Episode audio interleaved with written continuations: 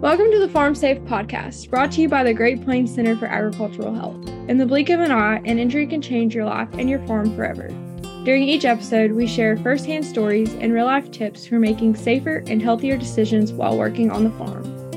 This week's episode, we're doing things a little different. In light of Thanksgiving, we will be discussing how agriculture plays a role in the holiday and why we're thankful for our farmers, ranchers, and all agricultural workers who provide us with food, fiber, and fuel.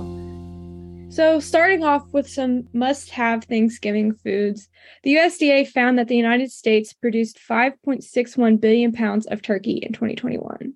That is definitely a lot of turkey. My family, however, we prefer a smoked ham. And last year, the US produced 66.1 million market hogs.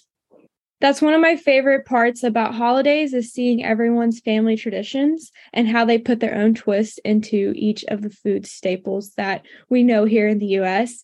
And my family specifically does a pumpkin pie competition, which is so much fun. But the US produces 2 billion pumpkins yearly, and Illinois is the leading state for the amount of pumpkin acreage that they produce, which is at about 16,000 acres of pumpkins and around 40,000 pounds of pumpkins per acre. Now, who won the family pumpkin pie competition last year? I'm so glad you asked, Anna. It's usually really close, but definitely me. Thinking about Thanksgiving dinner must haves, cranberry sauce is a staple. Did you know that Wisconsin raised the most cranberries in 2021? No, I didn't realize that. Potatoes are also a top favorite for me, and potatoes are the top vegetable crop in the United States, specifically within Idaho and Washington, which produce half the potato crop annually. I don't know about you, but I have a major sweet tooth. And my favorite part of Thanksgiving is all of the desserts, but you can't have a pie or cake without whipped cream or ice cream. The US produces 226 billion pounds of milk yearly.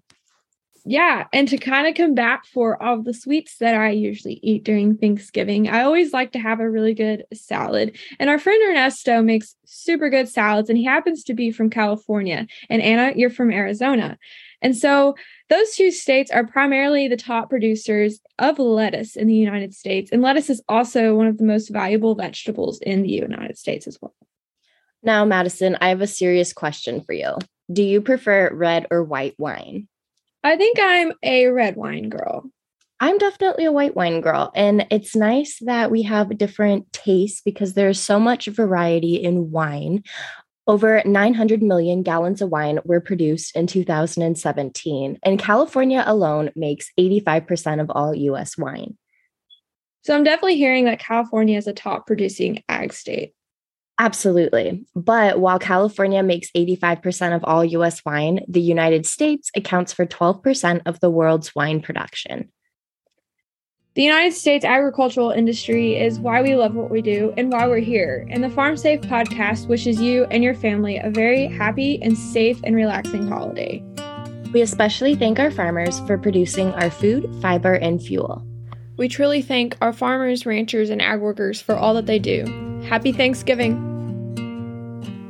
We want to hear from you. Share your stories about health and safety issues on the farm, about injuries that made you change the way you work, or about ways you keep yourself and others safe. Also, let us know if there's questions you have or topics you want to hear about on the air. You can visit our website at gpcah.org or email us at cph greatplainscenter at uiowa.edu. Original music for the Farm Safe podcast was written and performed by Ben Schmidt. This work was funded by the Centers for Disease Control and Prevention as part of the National Institute for Occupational Safety and Health's Great Plains Center for Agricultural Health.